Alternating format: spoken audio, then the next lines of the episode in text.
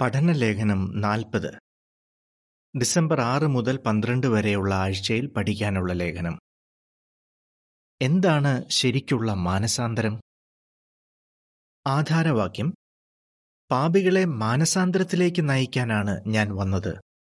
ലൂക്കോസ് അഞ്ചിന്റെ മുപ്പത്തിരണ്ട്. ഗീതം മുപ്പത്തിയാറ്. നമ്മുടെ ഹൃദയം കാത്തിടം. പൂർവാവലോകനം. ശരിക്കുള്ള മാനസാന്തരം എന്ന് പറയുന്നത് തെറ്റുപറ്റിയതിൽ സങ്കടമുണ്ടെന്ന് വെറുതെ പറയുന്നതല്ല. ആഹാബ് രാജാവ് മനശെ രാജാവ് യേശുവിന്റെ ദൃഷ്ടാന്ത കഥയിലെ ധൂർത്തപുത്രൻ എന്നിവരുടെ ജീവിതത്തിൽ നിന്ന് ശരിക്കുള്ള മാനസാന്തരം എന്താണെന്ന് മനസ്സിലാക്കാൻ ഈ ലേഖനം നമ്മളെ സഹായിക്കും. ഗുരുതരമായ തെറ്റ് ചെയ്ത ഒരു സഹോദരനോ സഹോദരിക്കോ ശരിക്കുള്ള മാനസാന്തരം വന്നിട്ടുണ്ടോ എന്ന് കണ്ടെത്താൻ മൂപ്പന്മാരെ സഹായിക്കുന്ന ചില കാര്യങ്ങളും ഈ ലേഖനം ചർച്ച ചെയ്യും. ഒന്നും രണ്ടും ഖണ്ഡികകൾ ചോദ്യം. ആഹാബും മനശയും തമ്മിലുള്ള വ്യത്യാസം എന്തായിരുന്നു? ഏതു ചോദ്യങ്ങൾക്കുള്ള ഉത്തരം നമ്മൾ കണ്ടെത്തും? വളരെ കാലം മുമ്പ് ജീവിച്ചിരുന്ന രണ്ട് രാജാക്കന്മാരുടെ കാര്യം നമുക്കിപ്പോൾ നോക്കാം. ഒരാൾ പത്തു ഗോത്ര ഇസ്രായേലിന്റെ രാജാവും മറ്റേയാൾ രണ്ട് ഗോത്ര യഹൂദയുടെ രാജാവുമായിരുന്നു. രണ്ടുപേരും ജീവിച്ചിരുന്നത് രണ്ട് കാലഘട്ടത്തിലായിരുന്നു. എങ്കിലും ചില കാര്യങ്ങളിൽ അവർ ഒരുപോലെയായിരുന്നു. രണ്ട് രാജാക്കന്മാരും യഹോവയെ ധിക്കരിച്ചു. പാപം ചെയ്യാൻ ജനത്തെ പ്രേരിപ്പിക്കുകയും ചെയ്തു. രണ്ടുപേരും വ്യാജദൈവങ്ങളെ ആരാധിച്ചു. കൊലപാതകവും ചെയ്തു. എന്നാൽ അവർക്ക് തമ്മിൽ ഒരു വ്യത്യാസമുണ്ടായിരുന്നു. ഒരാൾ മരണം വരെ അതേ ജീവിത രീതി തുടർന്നു. എന്നാൽ മറ്റേയാൾ തന്റെ തെറ്റ് തിരുത്തുകയും ക്ഷമ നേടുകയും ചെയ്തു. ആരൊക്കെയായിരുന്നു അവർ? ഒരാൾ ഇസ്രായേൽ രാജാവായ ആഹാബും മറ്റേയാൾ യഹൂദ രാജാവായ മനശയുമാണ് അവരുടെ ജീവിതം മാനസാന്തരം എന്ന വളരെ പ്രധാനപ്പെട്ട ഒരു വിഷയത്തെക്കുറിച്ച് ചില കാര്യങ്ങൾ നമ്മളെ പഠിപ്പിക്കും. എന്താണ് മാനസാന്തരം? മാനസാന്തരമുണ്ടെന്ന് നമുക്ക് എങ്ങനെ കാണിക്കാം? ഈ ചോദ്യങ്ങൾക്കുള്ള ഉത്തരം കണ്ടെത്താൻ ആ രണ്ട് രാജാക്കന്മാരുടെ ജീവിതം നമുക്കൊന്ന് അടുത്തു പരിശോധിക്കാം. അവരുടെ ജീവിതത്തിൽ നിന്ന് നമുക്കെന്ത് പഠിക്കാനാകുമെന്ന് നോക്കാം. അതിനുശേഷം മാനസാന്തരത്തെക്കുറിച്ച് യേശു എന്ത് പഠിപ്പിച്ചെന്നും നമ്മൾ കാണും. ഇതൊക്കെ അറിയുന്നത് വളരെ പ്രധാനമാണ്. കാരണം നമുക്കൊരു തെറ്റുപറ്റിയാൽ യഹോവ നമ്മളോട് ക്ഷമിക്കാൻ നമ്മൾ ആഗ്രഹിക്കുന്നുണ്ട്. ആഹാബ് രാജാവിന്റെ ജീവിതത്തിൽ നിന്ന് നമുക്കെന്തു പഠിക്കാം? ഖണ്ണിക മൂന്ന് ചോദ്യം. ആഹാബ് എങ്ങനെയുള്ളൊരു രാജാവായിരുന്നു? പത്തു ഗോത്ര ഇസ്രായേൽ രാജ്യത്തിലെ ഏഴാമത്തെ രാജാവായിരുന്നു ആഹാബ്. അദ്ദേഹം സീതോനിലെ രാജാവിന്റെ മകളായ ഇസബേലിനെ കല്യാണം കഴിച്ചു. വടക്കുള്ള ഒരു സമ്പന്ന നഗരമായിരുന്നു സീതോൻ ഇസ്രായേൽ രാജ്യത്തിന് ധാരാളം സമ്പത്ത് വാരിക്കൂട്ടാൻ ആ വിവാഹ ബന്ധത്തിലൂടെ പറ്റിയിരിക്കാം. പക്ഷേ ആ ബന്ധം വലിയൊരു അപകടം വരുത്തിവെച്ചു. ഇസ്രായേൽ ജനം യഹോവയോട് കൂടുതൽ പാപം ചെയ്യാൻ അത് ഇടയാക്കി. ഇസബേൽ ഒരു ബാലാരാധികയായിരുന്നു. ആലയ വേശ്യാവൃത്തിയും കുഞ്ഞുങ്ങളെ ബലിയർപ്പിക്കുന്നതുമൊക്കെ അവരുടെ മതാചാരങ്ങളുടെ ഭാഗമായിരുന്നു. ആ വൃത്തികെട്ട മതാചാരങ്ങൾ ഇസ്രായേലിലെങ്ങും വ്യാപിപ്പിക്കാൻ ഇസബേൽ ആഹാബിനെ പ്രേരിപ്പിച്ചു. ഇസബേൽ ഒരു രാജ്ഞിയായി വാഴുന്നത് യഹോവയുടെ പ്രവാചകന്മാർക്കെല്ലാം ഒരു ഭീഷണിയായിരുന്നു. കാരണം യഹോവയുടെ കുറെ പ്രവാചകന്മാരെ ഇസബേൽ കൊന്നൊടുക്കിയിരുന്നു. ഇനി ആഹാബിനെ ആണെങ്കിൽ അയാൾക്ക് മുമ്പുണ്ടായിരുന്ന എല്ലാവരെക്കാളും നിന്ദ്യനായിട്ടാണ് യഹോവ കണക്കാക്കിയത്. ഒന്ന് രാജാക്കന്മാർ പതിനാറിന്റെ മുപ്പത്. ആഹാബും ഇസബേലും ചേർന്ന് ചെയ്തു കൂട്ടുന്ന കാര്യങ്ങളൊക്കെ യഹോവ കാണുന്നുണ്ടായിരുന്നു. എങ്കിലും യഹോവ കരുണ കാണിച്ചു. മാറ്റം വരുത്താൻ അവരെയും ജനത്തെയും സഹായിക്കുന്നതിന് ഏലിയ പ്രവാചകനെ യഹോവ അയച്ചു. പക്ഷേ ആഹാബും ഇസബേലും അതൊന്നും കേൾക്കാൻ തയ്യാറായില്ല. ഖണ്ണിക നാല് ചോദ്യം. ആഹാബിനെ എങ്ങനെ ശിക്ഷിക്കുമെന്നാണ് യഹോവ പറഞ്ഞത്? അത് കേട്ടപ്പോൾ ആഹാബ് എന്തു ചെയ്തു? അവസാനം അവരെ ശിക്ഷിക്കാൻ യഹോവ തീരുമാനിച്ചു. ആഹാബിനും ഇസബേലിനും എന്ത് ശിക്ഷയാണ് നൽകാൻ പോകുന്നതെന്ന് പറയാൻ യഹോവ ഏലിയ പ്രവാചകനെ അയച്ചു. അവരുടെ കുടുംബത്തെ മുഴുവനായി ഇല്ലാതാക്കുമെന്ന് യഹോവ പറഞ്ഞു. അത് കേട്ടപ്പോൾ ആഹാബിന് ആകെ വിഷമമായി. അഹങ്കാരിയായ ആ മനുഷ്യൻ സ്വയം താഴ്ത്തി. ആരും പ്രതീക്ഷിക്കാത്തൊരു മാറ്റമായിരുന്നു അത്. ഒന്ന് രാജാക്കന്മാർ ഇരുപത്തിയൊന്നിന്റെ പത്തൊൻപത് മുതൽ ഇരുപത്തിയൊൻപത് വരെ. അഞ്ചുമാറും ഖണ്ണികകൾ ചോദ്യം ആഹാബിന്റേത് ശരിക്കുള്ള മാനസാന്തരമല്ലായിരുന്നു എന്ന് നമുക്കെങ്ങനെ അറിയാം? ഏലിയയുടെ വാക്കുകൾ കേട്ട് ആഹാബ് തന്നെ തന്നെ താഴ്ത്തിയെങ്കിലും അത് ശരിക്കുള്ള മാനസാന്തരമായിരുന്നില്ല. ദേശത്ത് നിന്ന് ബാലാരാധന നീക്കം ചെയ്യാൻ ആഹാബ് ശ്രമിച്ചില്ല. യഹോവയെ ആരാധിക്കാൻ ആളുകളെ പ്രോത്സാഹിപ്പിച്ചുമില്ല. ആഹാബിന്റേത് ആത്മാർത്ഥമായ മാനസാന്തരമല്ലായിരുന്നു എന്ന് മറ്റു പ്രവർത്തനങ്ങളും തെളിയിക്കുന്നുണ്ട്. പിന്നീട് സിറിയക്കെതിരെ യുദ്ധത്തിനു പോകാൻ ആഹാബ് യഹൂദയിലെ നല്ല രാജാവായ യഹോഷഫാത്തിനെ ക്ഷണിച്ചു. യുദ്ധത്തിന് പോകുന്നതിനു മുമ്പ് യഹോവയുടെ പ്രവാചകനോട് ഒന്ന് ചോദിച്ചിട്ട് പോകാമെന്ന് യഹോഷഫാത്ത് പറഞ്ഞു. പക്ഷേ ആ നിർദ്ദേശം ആഹാബിന് ഇഷ്ടമായില്ല. ആഹാബ് പറഞ്ഞു നമുക്ക് യഹോവയുടെ ഇഷ്ടം ചോദിച്ചറിയാൻ കഴിയുന്ന ഒരാൾ കൂടിയുണ്ട്. പക്ഷെ എനിക്ക് അയാൾ ഇഷ്ടമല്ല. കാരണം അയാൾ ഒരിക്കലും എന്നെക്കുറിച്ച് ദോഷമല്ലാതെ നല്ലതൊന്നും പ്രവചിക്കാറില്ല. എങ്കിലും മീഖായ പ്രവാചകനോട് ചോദിക്കാൻ തന്നെ അവർ തീരുമാനിച്ചു. ആഹാബ് ചിന്തിച്ചതുപോലെ തന്നെ ദൈവത്തിന്റെ പ്രവാചകൻ ആഹാബിനോട് നല്ല കാര്യമല്ല പറഞ്ഞത്. പക്ഷെ അത് കേട്ടിട്ടും അയാൾ പശ്ചാത്തപിച്ച് യഹോവയുടെ ക്ഷമ ചോദിച്ചില്ല. പകരം ദുഷ്ടനായ ആഹാബ് ആ പ്രവാചകനെ തടവറയിൽ അടച്ചു. ഒന്ന് രാജാക്കന്മാർ ഇരുപത്തിരണ്ടിന്റെ ഏഴ് മുതൽ ഒൻപത് വരെ ഇരുപത്തിമൂന്ന് ഇരുപത്തിയേഴ്. യഹോവയുടെ പ്രവാചകനെ തടവറയിലാക്കാൻ രാജാവിന് കഴിഞ്ഞു. പക്ഷേ അദ്ദേഹം മുൻകൂട്ടി പറഞ്ഞ കാര്യങ്ങൾ നിറവേറുന്നത് തടയാൻ രാജാവനായില്ല. അങ്ങനെ സിറിയയ്ക്കെതിരെയുള്ള ആ യുദ്ധത്തിൽ ആഹാബ് കൊല്ലപ്പെട്ടു. അഞ്ചുമാറും കണ്ണികളുമായി ബന്ധപ്പെട്ട ചിത്രത്തിന്റെ വിവരണമാണ് ഇനി വായിക്കുന്നത്. യഹോവയുടെ പ്രവാചകനായ മീഖായയെ തടവറയിലാക്കാൻ ആഹാബ് രാജാവ് കോപത്തോടെ തന്റെ കാവൽക്കാരോട് കൽപ്പിക്കുന്നു. ചിത്രക്കുറിപ്പ് ഇങ്ങനെ വായിക്കുന്നു. ശരിക്കും മാനസാന്തരപ്പെടാഞ്ഞ ആഹാബ് രാജാവ് ദൈവത്തിന്റെ പ്രവാചകനെ തടവറയിലാക്കി. ഖണ്ണിക ഏഴ് ചോദ്യം. ആഹാബിന്റെ മരണശേഷം യഹോവ അയാളെക്കുറിച്ച് എന്താണ് പറഞ്ഞത്?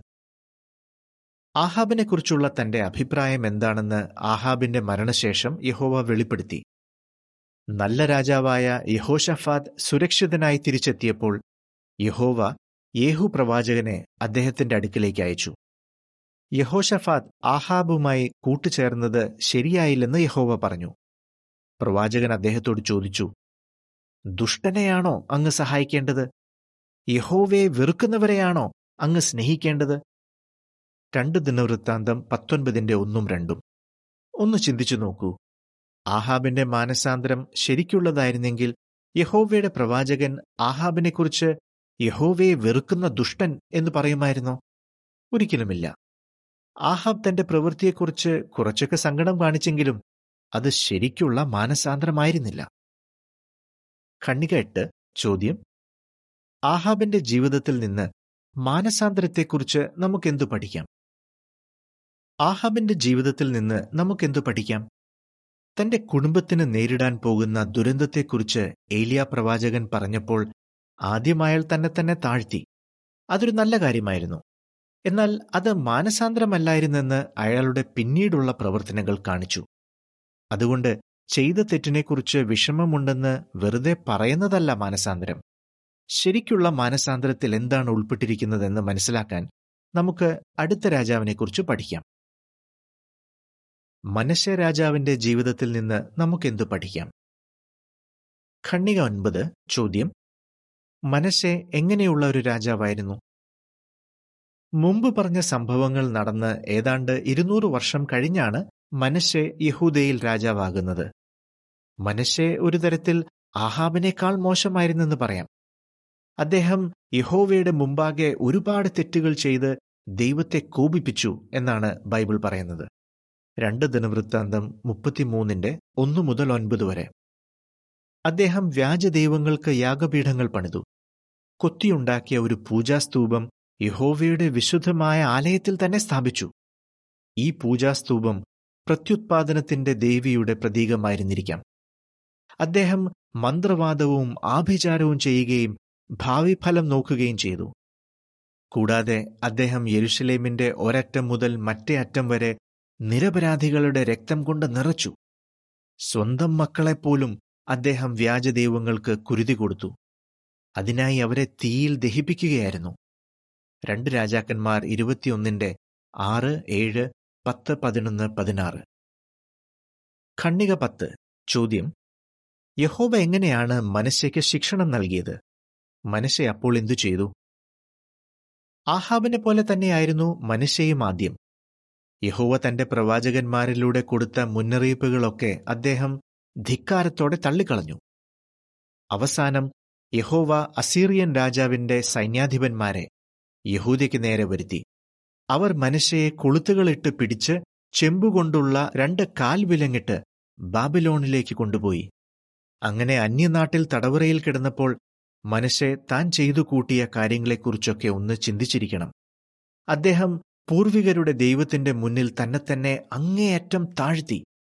അത് മാത്രമല്ല മനുഷ്യ തന്റെ ദൈവമായ യഹോവയോട് കരുണയ്ക്കായി യാചിക്കുകയും ചെയ്തു. വാസ്തവത്തിൽ മനുഷ്യ ദൈവത്തോട് പല തവണ പ്രാർത്ഥിച്ചു. ദുഷ്ടനായ ആ മനുഷ്യൻ മാറ്റം വരുത്തുകയായിരുന്നു. അദ്ദേഹം യഹോവയെ തന്റെ ദൈവമായി കാണാൻ തുടങ്ങി. അതുകൊണ്ട് ദൈവത്തോട് ഇടവിടാതെ പ്രാർത്ഥിച്ചു. രണ്ട് ദിനവൃത്താന്തം മുപ്പത്തിമൂന്നിന്റെ പത്ത് മുതൽ പതിമൂന്ന് വരെ. ഖണ്ണിക പതിനൊന്ന് ചോദ്യം. രണ്ട് ദിനവൃത്താന്തം മുപ്പത്തിമൂന്നിന്റെ പതിനഞ്ച് പതിനാറ് അനുസരിച്ച് മനുഷ്യ എങ്ങനെയാണ് ശരിക്കും മാനസാന്തരപ്പെട്ടെന്ന് തെളിയിച്ചത്? അവസാനം യഹോവ മനുഷ്യയുടെ പ്രാർത്ഥനയ്ക്ക് ഉത്തരം നൽകി. മനുഷ്യയുടെ പ്രാർത്ഥന കേട്ടപ്പോൾ അദ്ദേഹം ശരിക്കും മാറ്റം വരുത്തിയെന്ന് യഹോവയ്ക്ക് മനസ്സിലായി. അതുകൊണ്ട് യഹോവ മനുഷ്യയോട് ക്ഷമിക്കുകയും വീണ്ടും രാജസ്ഥാനത്തേക്ക് വരാൻ അദ്ദേഹത്തെ അനുവദിക്കുകയും ചെയ്തു. തനിക്ക് മാനസാന്തരം വന്നിട്ടുണ്ടെന്ന് അഥവാ താൻ ശരിക്കും മാറ്റം വരുത്തിയെന്ന് തെളിയിക്കാൻ മനസ്സെ കഴിവിന്റെ പരമാവധി ശ്രമിച്ചു. ആഹാബ് ഒരിക്കലും ചെയ്യാത്ത ഒരു കാര്യമാണ് അദ്ദേഹം ചെയ്തത്. അദ്ദേഹം തന്റെ സ്വഭാവത്തിന് മാറ്റം വരുത്തി. അദ്ദേഹം വ്യാജാരാധനയെ ശക്തമായി എതിർത്തു.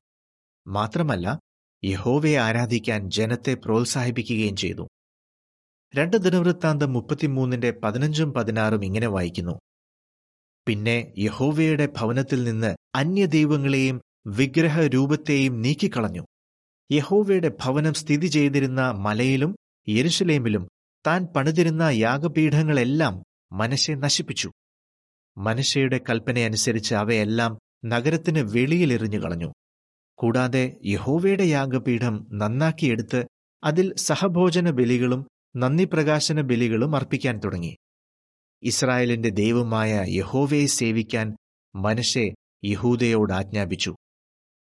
അങ്ങനെ ചെയ്യാൻ മനശയ്ക്ക് നല്ല ധൈര്യവും വിശ്വാസവും വേണമായിരുന്നു. കാരണം അതുവരെ അദ്ദേഹം തന്റെ കുടുംബാംഗങ്ങളോടും പ്രധാനികളോടും ജനത്തോടുമൊക്കെ നേർ വിപരീതമായ ഒരു കാര്യം ചെയ്യാനാണല്ലോ പറഞ്ഞിരുന്നത്. എന്നാൽ ഇപ്പോൾ വയസ്സായ ഈ സമയത്ത് മനശെ താൻ ചെയ്തു കൂട്ടിയ കുറെ തെറ്റുകളെങ്കിലും ഒന്ന് തിരുത്താൻ ആത്മാർത്ഥമായി ശ്രമിച്ചു. സാധ്യതയനുസരിച്ച് തന്റെ കൊച്ചുമകനായ യോഷിയെയും നല്ല രീതിയിൽ സ്വാധീനിക്കാൻ അദ്ദേഹത്തിന് കഴിഞ്ഞു. അതുകൊണ്ടായിരിക്കാം യോഷിയ പിന്നീട് നല്ലൊരു രാജാവായി തീർന്നത്. പതിനൊന്നാം ഖണ്ണികയുമായി ബന്ധപ്പെട്ട ചിത്രത്തിന്റെ വിവരണമാണ് ഇനി വായിക്കുന്നത്. ദേവാലയത്തിൽ താൻ സ്ഥാപിച്ച വിഗ്രഹങ്ങൾ തകർത്തു കളയാൻ മനുഷ്യരാജാവ് ജോലിക്കാർക്ക് നിർദ്ദേശം നൽകുന്നു. ചിത്രക്കുറിപ്പ് ഇങ്ങനെ വായിക്കുന്നു. മനുഷ്യരാജാവ് ശരിക്കും മാനസാന്തരപ്പെട്ടതുകൊണ്ട് വ്യാജ ആരാധനയ്ക്കെതിരെ അദ്ദേഹം ശക്തമായ നടപടിയെടുത്തു. ഖണ്ണിക പന്ത്രണ്ട് ചോദ്യം. മനുഷ്യ മാനസാന്തരപ്പെട്ടതിൽ നിന്ന് നമുക്കെന്തു പഠിക്കാം? മനുഷ്യയുടെ ജീവിതത്തിൽ നിന്ന് നമുക്കെന്തു പഠിക്കാം? അദ്ദേഹം തന്നെ തന്നെ താഴ്ത്തി. എന്നാൽ അത് മാത്രമല്ല അദ്ദേഹം പ്രാർത്ഥിച്ചു. യഹോവയുടെ കരുണയ്ക്കായി അപേക്ഷിച്ചു. തന്റെ സ്വഭാവത്തിന് മാറ്റം വരുത്തി തന്റെ തെറ്റുകളൊക്കെ തിരുത്താനും വീണ്ടും യഹോവയെ ആരാധിക്കാനും കഴിവിന്റെ പരമാവധി ശ്രമിച്ചു. അതിന് മറ്റുള്ളവരെ സഹായിക്കുകയും ചെയ്തു. അങ്ങേയറ്റം മോശമായ കാര്യങ്ങൾ ചെയ്യുന്നവർക്ക് പോലും പ്രതീക്ഷയ്ക്ക് വകയുണ്ടെന്ന് പഠിപ്പിക്കുന്നതാണ് മനുഷ്യയുടെ ജീവിതം. യഹോവ നല്ലവനും ക്ഷമിക്കാൻ സന്നദ്ധനുമാണെന്നതിന്റെ ശക്തമായ തെളിവാണിത്.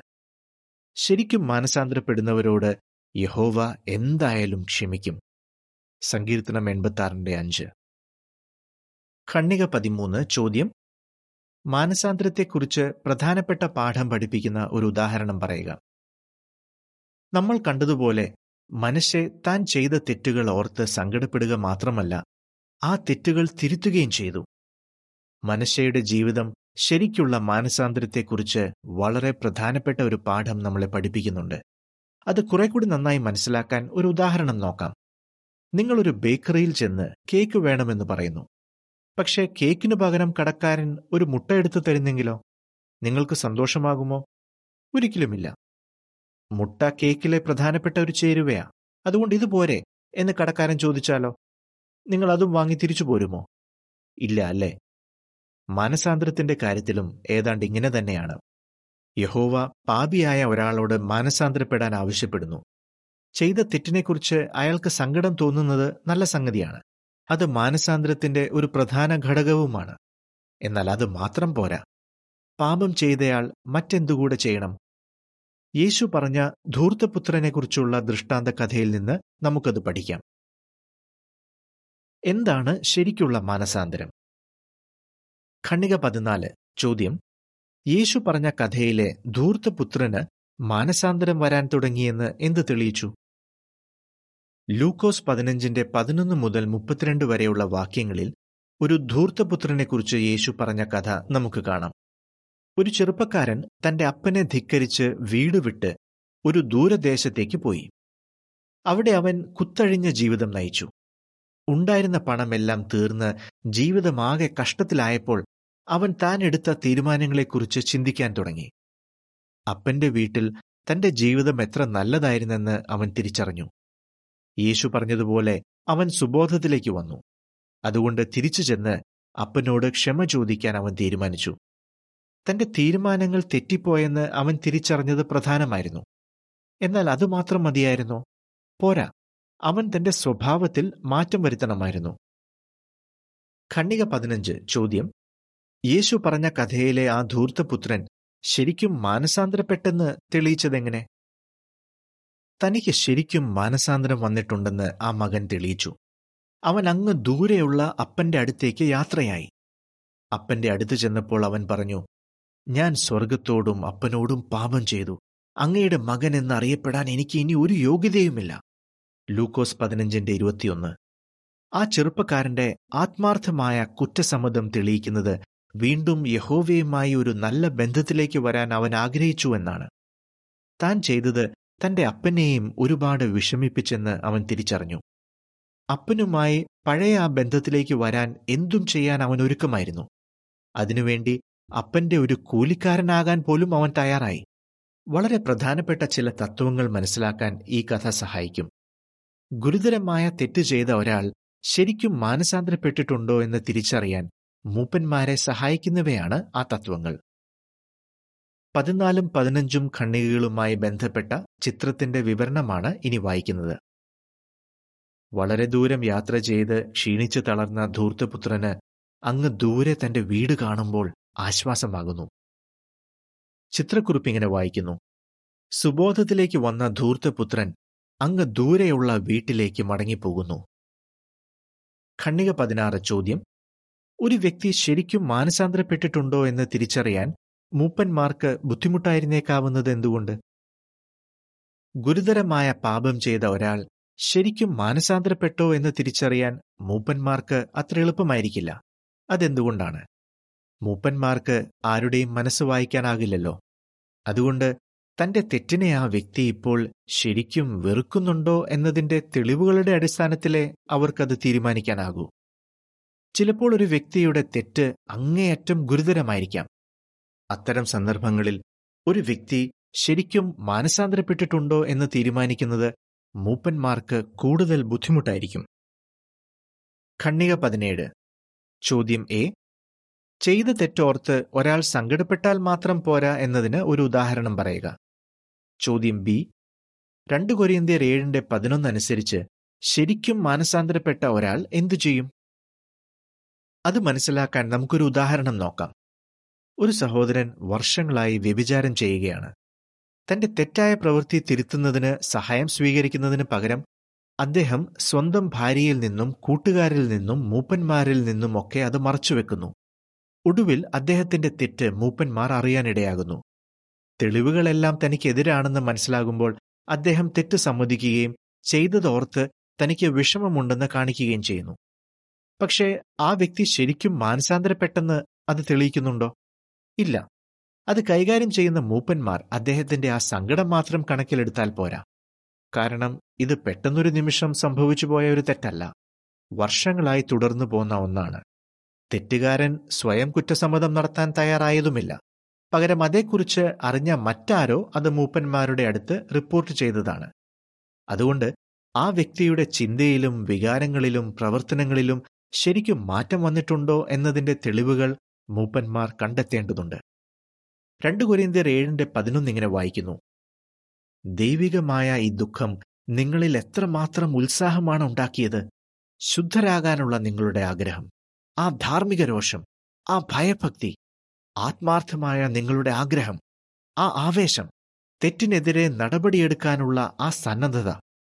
അങ്ങനെ നിങ്ങൾ ഇക്കാര്യത്തിൽ എല്ലാ വിധത്തിലും നിർമ്മലരാണെന്ന് തെളിയിച്ചിരിക്കുന്നു.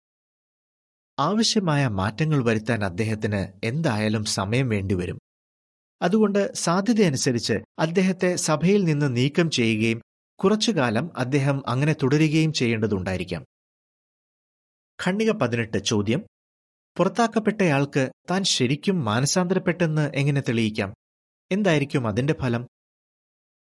തനിക്ക് ശരിക്കും മാനസാന്തരം വന്നിട്ടുണ്ടെന്ന് തെളിയിക്കാൻ പുറത്താക്കപ്പെട്ട വ്യക്തി പതിവായി മീറ്റിംഗുകൾക്ക് വരികയും പ്രാർത്ഥിക്കുകയും ബൈബിൾ പഠിക്കുകയും ഒക്കെ ചെയ്യേണ്ടതുണ്ട്.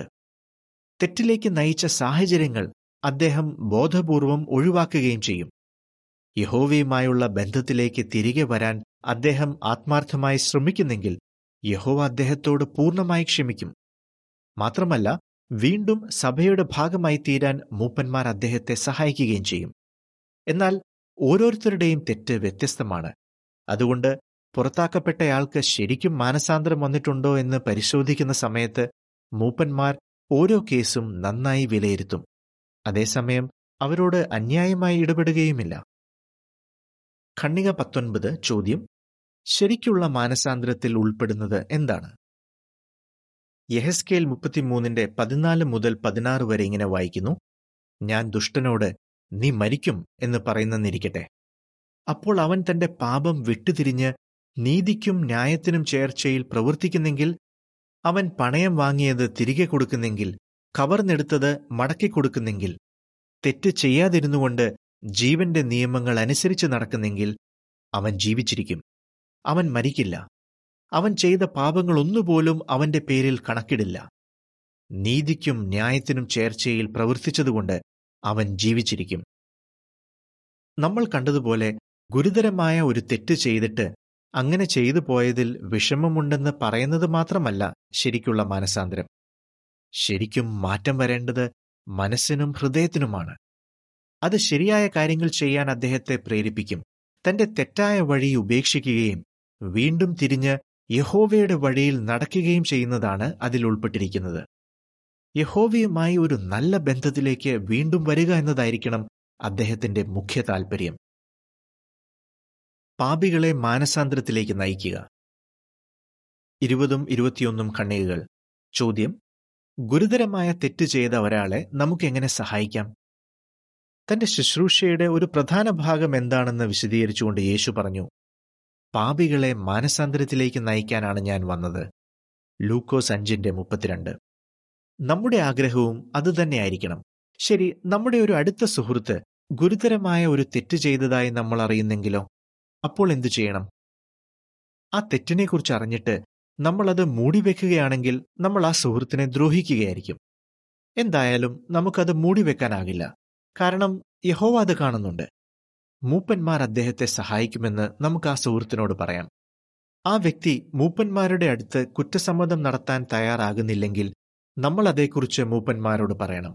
അങ്ങനെ ആ വ്യക്തിയെ സഹായിക്കാൻ നമ്മൾ ആത്മാർത്ഥമായി ആഗ്രഹിക്കുന്നെന്ന് നമുക്ക് തെളിയിക്കാം. മൂപ്പന്മാരുടെ സഹായം കിട്ടിയില്ലെങ്കിൽ യഹോവയുമായുള്ള അദ്ദേഹത്തിന്റെ ബന്ധം തകരും. ഖണ്ണിക ഇരുപത്തിരണ്ട് ചോദ്യം. അടുത്ത ലേഖനത്തിൽ നമ്മൾ എന്തു പഠിക്കും? ഒരാൾ കുറെ കാലമായി ഗുരുതരമായ ഒരു തെറ്റ് ചെയ്തുകൊണ്ടിരിക്കുകയാണെങ്കിൽ ആ വ്യക്തിയെ പുറത്താക്കാൻ മൂപ്പന്മാർ തീരുമാനിച്ചേക്കാം. അതിന്റെ അർത്ഥം മൂപ്പന്മാർ അദ്ദേഹത്തോട് കരുണയില്ലാതെ ഇടപെട്ടു എന്നാണോ? യഹോവ എങ്ങനെയാണ് പാപികൾക്ക് കരുണയോടെ ശിക്ഷണം നൽകുന്നതെന്നും നമുക്കെങ്ങനെ അത് അനുകരിക്കാമെന്നും അടുത്ത ലേഖനത്തിൽ നമ്മൾ പഠിക്കും. നിങ്ങൾ എങ്ങനെ ഉത്തരം പറയും? ആഹാബ് രാജാവിന്റെ ജീവിതത്തിൽ നിന്ന് മാനസാന്തരത്തെക്കുറിച്ച് നമുക്കെന്തു പഠിക്കാം? മനശ്ശെ രാജാവ് ശരിക്കും മാനസാന്തരപ്പെട്ടെന്ന് നമുക്കെങ്ങനെ അറിയാം? യേശുവിന്റെ ദൃഷ്ടാന്ത കഥയിലെ ധൂർത്തപുത്രനിൽ നിന്ന് മാനസാന്തരത്തെക്കുറിച്ച് നമ്മൾ എന്തു പഠിക്കുന്നു? ഗീതം നൂറ്റിമൂന്ന്. ഇടയന്മാർ ദൈവത്തിൽ നിന്നുള്ള സമ്മാനം. ലേഖനം ഇവിടെ തീരുന്നു.